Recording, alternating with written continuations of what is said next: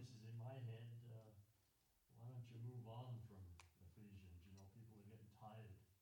People are getting, getting tired of Ephesians. And I felt like, no, that's, that's, that's, uh, that's a, that's a lie. It's not. I, I also think that uh, as we look in Ephesians, that sometimes as a minister, and I've said this before, it can be thought, oh, oh, a minister brings these things because he sees these problems in the people, he's in their homes, and, and, uh, and I want you to know that's not why, that's not why I'm bringing this Ephesians. I felt led by the Holy Spirit to go through Ephesians 4. And um, the good news is, is that this is the gospel that we all need.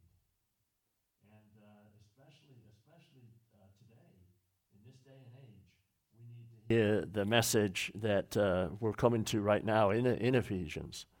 And that is this, where he says, Neither give place to the devil. Don't give any opportunity to the devil to work. Now, we don't often like to talk about him. Um, we like to stay on the you know us Jesus side, uh, and uh, we have a nice positive approach here. But we also we have to recognize that there is a demonic side. Now we believe that at Halloween, but we don't necessarily believe it when sometimes when we come to Scripture.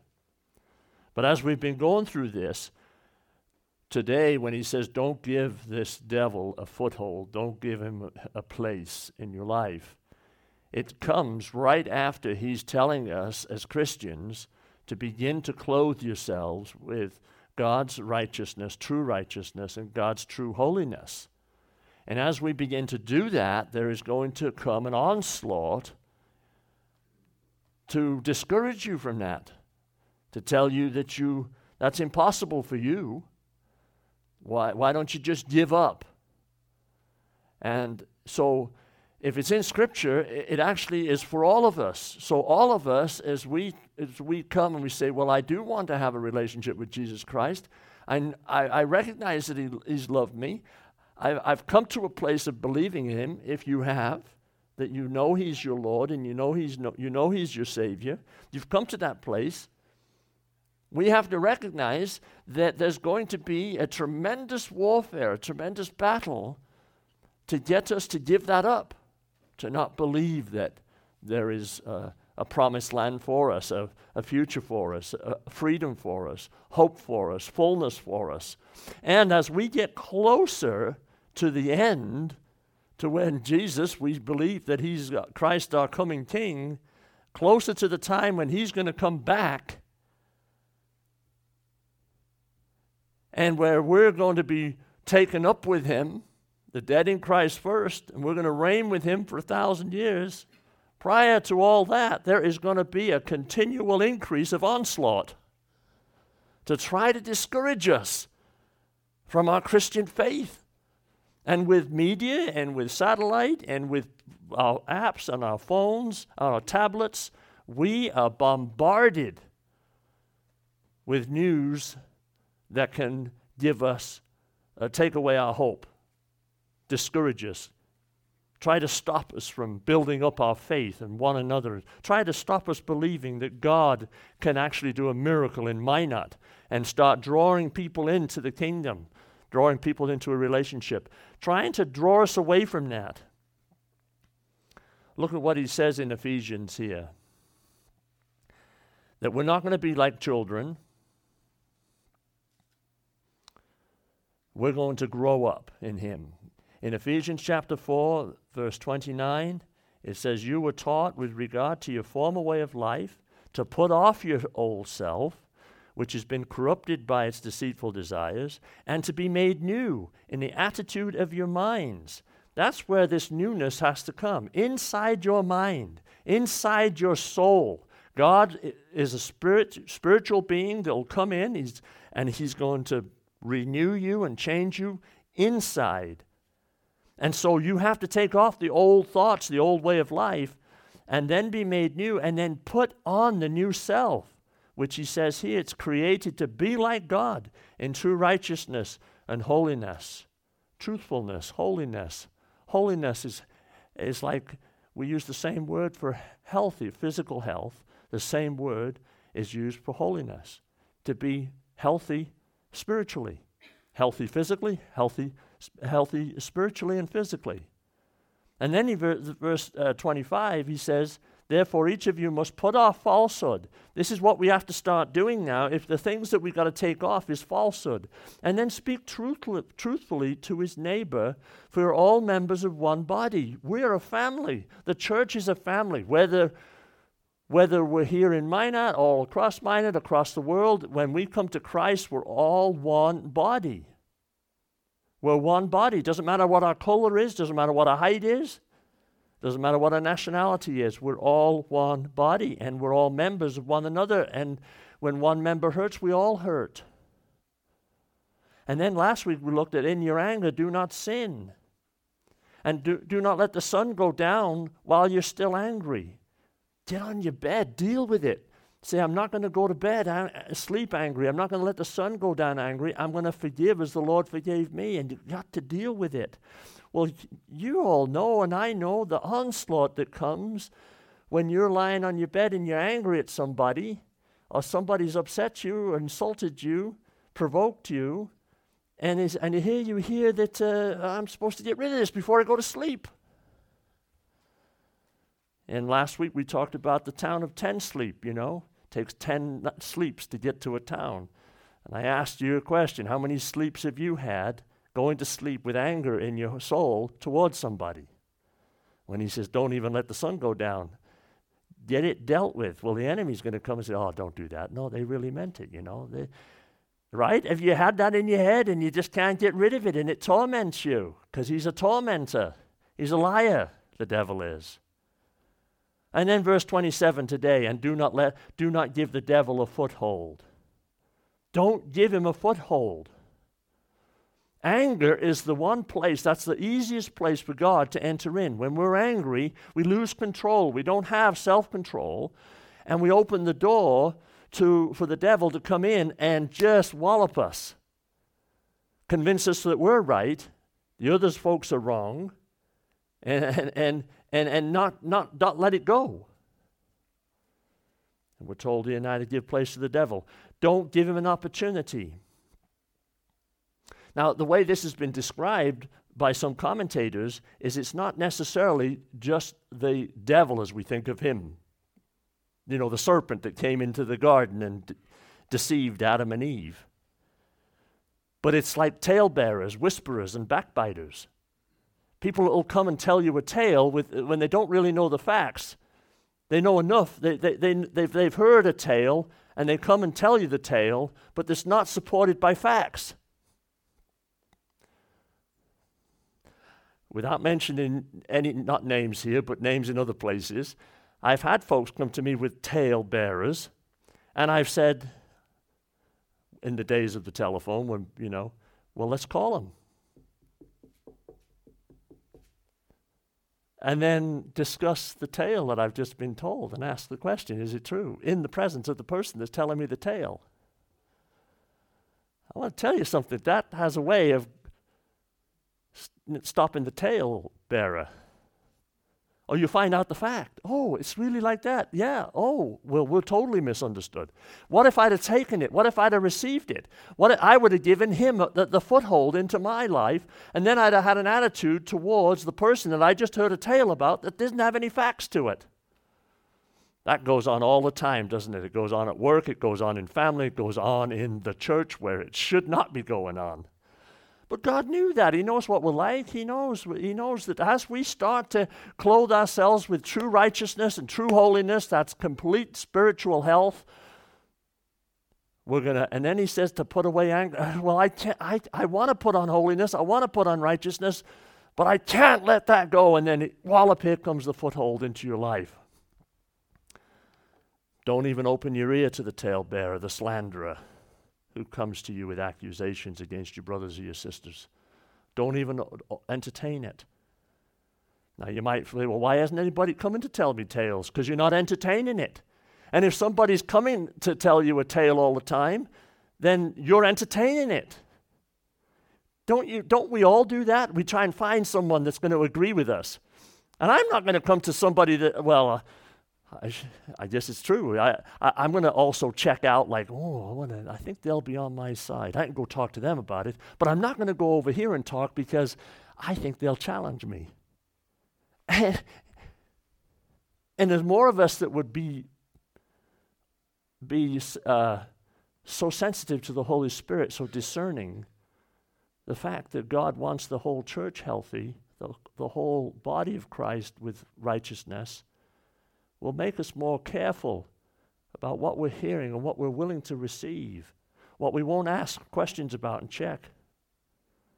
But anger opens the door to the devil. Anger provides an opportunity for the devil to work. He is the accuser of the brethren and he's the father of lies. Don't give him a foothold. Well, that's all good, well and done. Well, let's pray and ask God. I want to just stop and pray right now because I believe in the Old Testament, God gives us a story in Nehemiah that will help us understand how we stop the devil from having a foothold in our life. And it helps us to see that there is a constant atta- attack by the accuser and by the naysayers to stop the work of righteousness and holiness being fulfilled in our lives. So, Father, in the name of Jesus, I pray that this, not just this story, the reality, the real, the real history of Nehemiah in the Bible and how this will help us understand how we have victory in this and not give this devil a foothold, a toehold, a place. Because we are we want to be clothed with true righteousness and holiness. We want to be the, a church, a, a person in Christ that people go, Whoa, I want what they have. And so, Lord, help us to see it because we got to have victory in this. This is not written for us to be living in defeat, it's written for us to be walking in victory. So, Father, help us as we look into this uh, Nehemiah and what his life, uh, un- how his life unfolded here. In Jesus' name, amen. So, you know where to turn next. I want you to go to Nehemiah in the Old Testament. I want you to see this story. I would typically go through this and like just like I've like we've been going through Ephesians. For today we're going to do a brushstroke through here with the, with the hope that he will show you the Lord will show us how we can live in victory, how we can be clothed in true righteousness, true holiness, and not give the devil a foothold who is constantly trying to slip his shoe into your life. So Nehemiah the story of Nehemiah is is that he gets a note in Nehemiah chapter 1. He has uh, some folks come. He's a cupbearer to a king. Uh, he lives a long ways away from Jerusalem, but Jerusalem is his home. And uh, Nehemiah comes. This is the word of Nehemiah. He says in, the, in Nehemiah chapter 1 that in the month of Kislev, Kislev, that is either November or December. Now, I want you to note that that this is about November or December when Nehemiah gets this message. And he says, he's in the citadel of Susa. And then Hanani, one of, one of my brothers, he says, came from Judah with some other men, and I questioned them about the Jewish remnant that survived the exile and also about Jerusalem. It's kind of like asking a question if you were if you got moved away, transferred out in the military, and got moved away over to South Korea, and somebody come to visit, and what would you say? Hey, how's Minot? If, and if you were part of this church you, you, and you've been, been transferred over there, you say, How's Calvary Alliance doing? And then you start thinking of the different faces that you know. You'd want to know about them, don't you? You know, I, I used to call my father every Sunday on, on, uh, on, my, on my computer and have a talk with him. He always told me how the weather was. You know, and then he'd tell me how Brian, my brother, was doing. Oh, Brian came down Saturday, you know. And I would hear that, and, and, and it would help me uh, understand and have a picture of my home and my family back there in Wales. So he's questioning them. And then they said to me, he said, verse, verse 3 those who survived the exile are back in the province and are back in the province are in great trouble and disgrace. The wall of Jerusalem is broken down and its gates have been burned with fire. And then here's his response When I heard these things, I sat down and I wept. For some days I mourned and fasted and prayed before the God of heaven. And then he goes into his prayer. Now, for the sake of today, you, I, would, I would encourage you to, to read his prayer, to read what he prays. He talks to God. He talks to God about God's promises and about his people. And, and, and, he, and he goes through this prayer and he's fasting and he's praying. And then he, he finishes out here, verse 10. He says, they're, they're, your servants, Lord. He's telling God who these people are. It'd be like if when we start to pray on Wednesday night for, for our church, you know, we told you this this last few weeks. We've, we've, we've got all your names. Now there's some new folks that, that just walked in here. Uh, we didn't have your names this week. But there's new names, names on, on, on the every Wednesday night where all of you are prayed for by name. That's the church. And so here he's saying that um, to God, he said, Look, these people in Jerusalem, where the wall's broken down and it's in ruin and they're in disgrace, they're your people who you redeemed by your great strength and your mighty hand. O Lord, let your ear be attentive to the prayer of this your servant and to the prayer of your servants who delight in revering your name. Give your servant, servant success today by granting him favor in the presence of this man. This, this man, in the sense of go, having to go toward the king and ask the king's permission, can he go to Jerusalem to take care of this problem that was going on where his people were in disgrace. And the wall was knocked down. And God gave him the favor. But you notice here in chapter 2 starts out in the month of Nisan. Now, back in the beginning, it was the month of Kislev, which is November, December. Now you go to March or April, which is Nisan. So it's possible that this time when, when this, this, is, this, is, this is crucial here for your faith. When his heart was broken for his people, was possibly, let's say it was early November, like, like we are now. And let's say it was the end of April. That's actually about six months. But let's say it's five. So for five months, his heart's been broken. He's been fasting, he's been praying. His heart's broken for his people. And he's asking God to intervene and give him favor with this king that he's serving. He wants to go and help. The king then, he comes before the king. The king asks him, What can I do? What do you want? You look sick. You know, and he's not supposed to look sick in front of the king. You're supposed to smile. Here's your, here's your, here's your wine. Here's your food. He couldn't contain it. He'd been praying and broken. Why? Because of disgrace, because of ruin, because they were under attack, under oppression. The long story of the story is his. He obviously gets the king go gives him release. He also gives him a letter to protect him on the way back to Jerusalem. He also gives him permission to get all the supplies he needs to do the work of rebuilding back in Jerusalem. And he heads out to Jerusalem.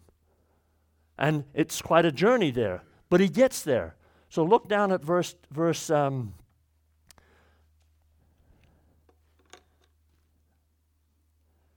verse 8 of chapter 2.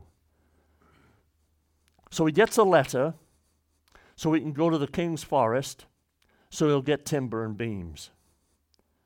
And right there in the middle of that sentence is, And because the gracious hand of my God was upon me, the king granted my requests prayer. Prayer is critical to defeat, to stop the devil getting a foothold in your life, to stop the devil getting a, a, a toehold in, in, in the church. And so he, then he goes, he goes on, and then look at verse 10. When Sanballat, now these are some strange names, but when Sanballat the, the Horonite and Tobiah the Ammonite official heard about this, they were very much disturbed that someone had come to promote the welfare of the Israelites. These were the negative discourage, discouragers. Sanballat. You know what the name Sanballat means? Some have said it means like a secret bush or an enemy. Now, imagine having a name like that enemy. And Tobiah actually means the goodness of God. So here's two men working together. One's named enemy and one's named the goodness of God. Can you distinguish? You see how this works? I think their names are significant there. They come and they, they're, they're upset. Listen, people trying to clothe themselves with holiness and righteousness. They're trying to get rid of anger. They're trying to deal with it. They're, they're, trying, to, they're, they're, trying to be truthful with one another. The old enemy comes in and slides in there like the serpent he is. He gets, he's disturbed. It's, it's, it's, it's going to happen now. We're going we're to be in trouble. We can't let it happen. But Nehemiah still goes. He goes and he, and he, he, he looks over Jerusalem. He sees all the brokenness now physically that he's heard about, that he's prayed about, and now he's there and he's observing it. But he's got an enemy that wants to discourage him and destroy him. But Nehemiah calls out. He says, Let us, verse 17, right in the middle there, he says, Come, let us rebuild the wall of Jerusalem and we'll no longer be in disgrace. And he also tells the people about the gracious hand of God upon him and what the king had said to him. And they all replied, all the people he was talking to there in Jerusalem, Jerusalem said, Let us start rebuilding. So they began this good work.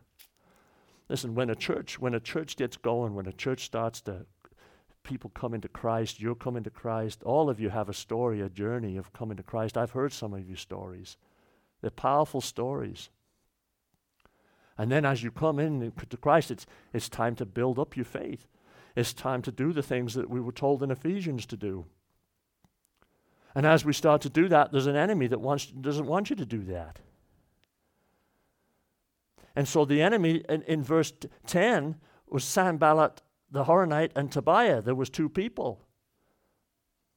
Now when they decided to start the work, verse 19, says this But when Sanballat the Horonite, Tobiah the Ammonite, and Geshem the Arab heard about it, now you've got another addition to this, this work of the enemy. Are you still with me on this? I like this stuff. I, I mean, I'm into it. And you can probably tell, right? And you're going, oh, come on. you know, I'm trying to get you this picture that it builds. That when you start to have victory and you think, well, I'm doing all right now, I'm, I'm, I'm shutting that enemy down, he's going to bring more onslaught. And the closer we get to the end of time, the end before Christ comes, it's going to get more and more and more and more and heavier and heavier and heavier. And we're going to have to be so solid in our faith in order to withstand his onslaught. Because this is, this, this is just the second part. It's going to get worse in Nehemiah. It's going to get a more of an enemy coming against you.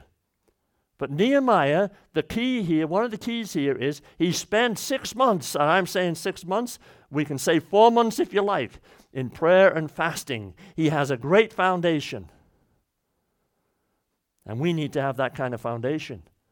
So here they are now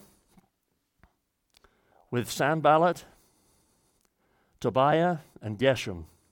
When they heard about it, what did they do? They mocked and ridiculed us. What is this you are doing? They asked. Are you rebelling against the king?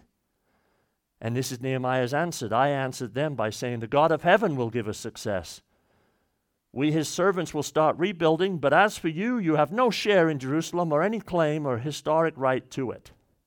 When you come to Christ, you're a different you're a new creature, you're a new person.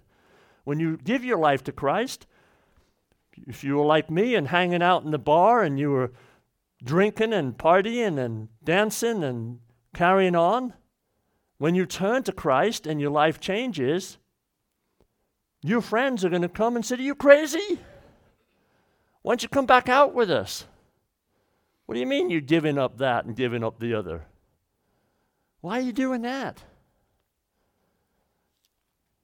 And, and I remember leading a, a young couple to Christ, Pauline and I did in our mobile home in Montana. We led a young couple, and I have to confess to you that I pressured them into praying the prayer to receive Jesus. It was, it was like, you know, I, I, I wasn't going to let them go until they prayed this prayer to receive Jesus, which they ended up praying a prayer to receive Jesus. We met them a few weeks later, as I remember it, and they had gone back home and they told their parents what they did, and they told their family what they did. And uh, they decided that they weren't going to follow Christ because their family th- told them that they were getting caught up in a cult. Now, that was me pushing it. I really believe that if the, well, it could have been the enemy, but I, I, I think I pushed. That was my interpretation. But if I didn't push, the enemy sure came in and stole them back. The voices of their parents, they say, you, you're going to go start going to church now? You're going to live this life now? And, and, that, and that, if you haven't had to make that decision, if you've never been in that pl- position, you know, maybe all your family were churchgoers. I don't know. But a lot of people aren't. And when they give their lives to Christ, this is another thing for us. If we want people to come in here and receive Jesus and to grow in Christ, they're going to have family and friends tell them, What are you doing in there? Are you nuts? And they'll get their friends together and come over and tell you. But they get on with the wall. They got on with the wall. And they all then started to work together as families, just like the body of Christ works together to encourage one another, to pray for one another, to stand with one another. And that's what they did in, in Nehemiah's time. If you want to jump over to Nehemiah chapter 4, we'll, we'll, we'll close out with this chapter here. But here in chapter 4, they're well on the way. And now, verse 1 of chapter 4 says, When Sanballat, here he is again, heard that we were rebuilding the wall, he became angry and was greatly, now he's incensed. And he ridiculed the Jews. And now, what's he doing here? Verse 2, it says, And in the presence of his associates and the army of Samaria, he said, So now he's got his associates and he's got a whole army from Samaria there. And he's going to ridicule these Jews. What are these feeble Jews doing? Will they restore their wall? Will they offer sacrifice? Will they finish in a day? Can they bring the stones back to life from those heaps of rubble, burned as they are? Are you going to turn your life around? Is your life going to change? Don't you know what your life has been like? Don't you know what you're like at work? Don't you know that you just blow up and explode? Don't you know that you've been cussing and that's what you're known as? Don't you know that you're just drinking on the side? Don't you know that you're doing this? It all comes, it comes like swarming over you. And if you're angry, the devil can slide in. That's when he gets his foothold into your life. And he's very good at it. So he goes on. So then Tobiah the Ammonite, who was at his side, oh, I like what he's doing. Oh, I'm with, I'm with, I'm with my friend Sanballat. Oh, yeah, and I'm Tobiah. I, I agree with what he just said to all you Samarians and, and all you associates. I'm right with you, man. What if they are building? If even a fox climbed on it, he would break down their wall of stone. So let's not worry about it. Ain't going to go nowhere. You're going to fail. What you're building is going to fall apart. You think you're going to live a righteous life? Never. You hear it. Don't tell me you don't hear it. I hear it. Do you think you're doing uh, preaching in that pulpit? What do you think you're doing pastoring a church? Who do you think you are? Well, I'm nobody other than a child of God, been saved by grace. And I've been called to preach the gospel. And I understand the attack because I have it on me. And so he says, the answer here again. Can you pray this prayer? Hear us, O our God, for we are despised. Turn their insults back on their own heads. Give them over as plunder in the land of captivity. See, don't be angry. Be angry, but don't sin and leave room for the wrath of God. Give this situation, if the enemy's coming against you, give them to God. He says here, Do not cover up their guilt or blot out their sins from your sight, for they, they have thrown insults in the face of the builders. But look at what they kept on doing. They rebuilt the wall till all of it reached half its height, for the people worked with all their heart. But it doesn't stop there. I mean, I mean, I'm just gonna, we're gonna, we're getting to the close. I'm telling you. But you got to see this. It's a constant onslaught, and and Paul's trying to tell these Ephesians that when you start to clothe yourselves and you start to take off and put on, and you start to put away lying and you start to tell truth to one another, you are going to have to be ready for an onslaught. And if you live with anger, the devil's going to get a foothold and you are going to be miserable. So you got to stay strong. But when Sanballat, Tobiah, the Arabs, the Ammonites, and the men of Ashdod, And it just keeps getting more and more enemy. When they heard that the repairs of Jerusalem's walls had gone ahead and that the gaps were being closed, they were very angry, very angry. They all plotted together to come and fight against Jerusalem and stir up trouble against it. But here's the response. But we prayed to our God and posted a guard day and night. Man, you get to the end of Ephesians chapter 6, you've got that full armor of God that you're called to put on. We're going to need it in the end times, I'm telling you. Meanwhile, the people in Judah said the strength of the laborers is given out, and there's so much rubble that we cannot rebuild the wall. They got discouraged. Also, our enemies said, Before they know it or see us, we will be right there among them, and we'll kill them and put an end to the work. Oh, we're discouraged now. And then the Jews who lived near them came and told us ten times over wherever you turn, they will attack us. That's how he works. Constant, constant barrage in your life. But he doesn't, he does go down the response of the people. He stations people, gives them swords in one hand, a trowel in the other. I think it was the great Spurgeon. He wrote a sermon called The Sword and the Trowel. A sword in one hand to fight off the enemy, and a trowel in the other to lay the bricks. And that's how we were to live our life the sword of the Spirit, the Word of God in our hand, while we do the labor of the work of the Lord. And then he says, After I looked over things, verse 14, I stood up and said to the nobles, the officials, the rest of the people, Don't you be afraid of them. Remember the Lord who is great and awesome, and fight for your brothers, your sons and your daughters, your wives and your homes. And when our enemies heard that we were aware of their plot and that God had frustrated it, we all returned to the wall, each to his work. I'm going to stop there in, in, in, in, in the reading of the scripture, but just to come back to say that when Paul is writing to these Ephesians, and he says, when you start clothing yourself with true righteousness and true holiness, you start taking off the old and you start being renewed in the spirit of your mind, putting on new. When you start doing that, you got a devil that's going to come. You got an enemy that's going to come. And he is going to get you if you remain angry.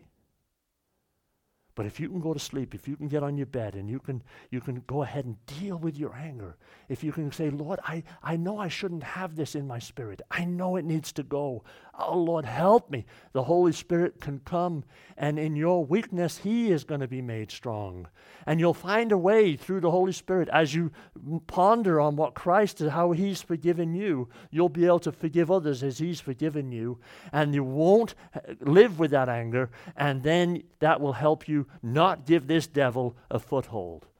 In fact, the foothold that, that for that devil will be your heel on his head, saying, You have no authority in my life, and you are not going to have any more victory in my life because I'm living for Jesus and I'm not going to live angry. Because I want holiness and I want righteousness. And we as a church, we as the leaders of this church, we as your prayer ministry on Wednesday night, are going to be like Nehemiah, and we're going to break our hearts before God, pour out our hearts before Him, seek Him, and and and and beg Him and say, God, these are your people. that you gave your life for, and they've given their lives to you. Now redeem them from those places where they're angry and they've given the devil a foothold.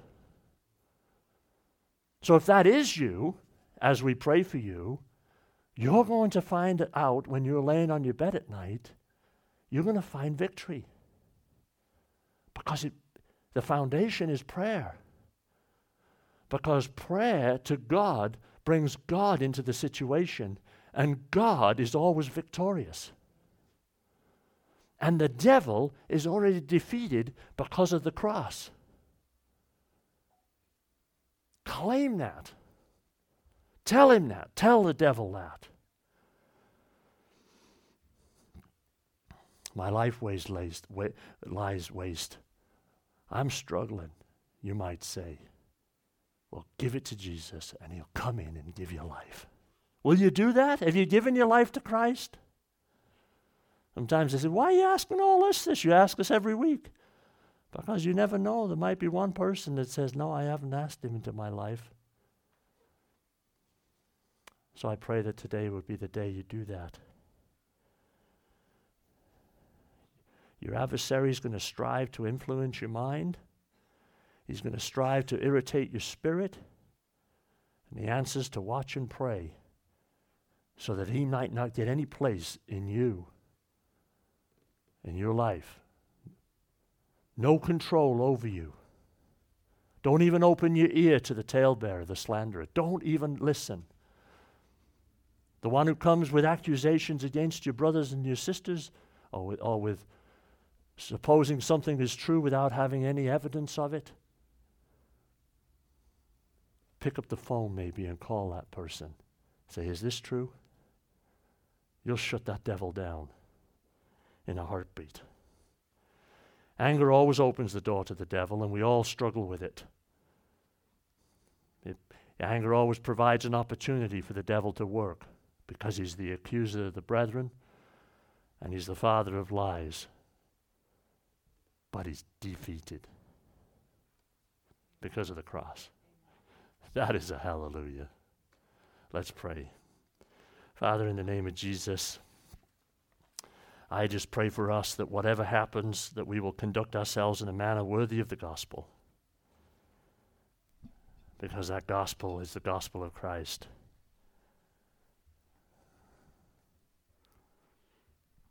Father, I pray that your word would not return void today, that your Holy Spirit can take it and use it and cause us to get on our knees and pray, cause us to have that foundation of prayer and victory.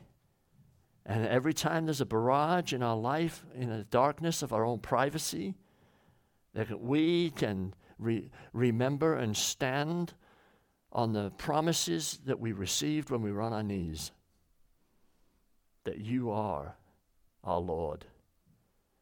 And as the as the end, as we know that the the end times are, it's close, and it's going to get more frightening, disturbing, more fires and volcanoes and wars and rumors of wars. The enemy's going to rise up and try to destroy us, first personally, then corporately. So, Father, we just tell him he's done. He's defeated. He's dead. He has no power over us because we are submitted to the power of the cross. And I pray this in Jesus' name. Amen. Let's stand together.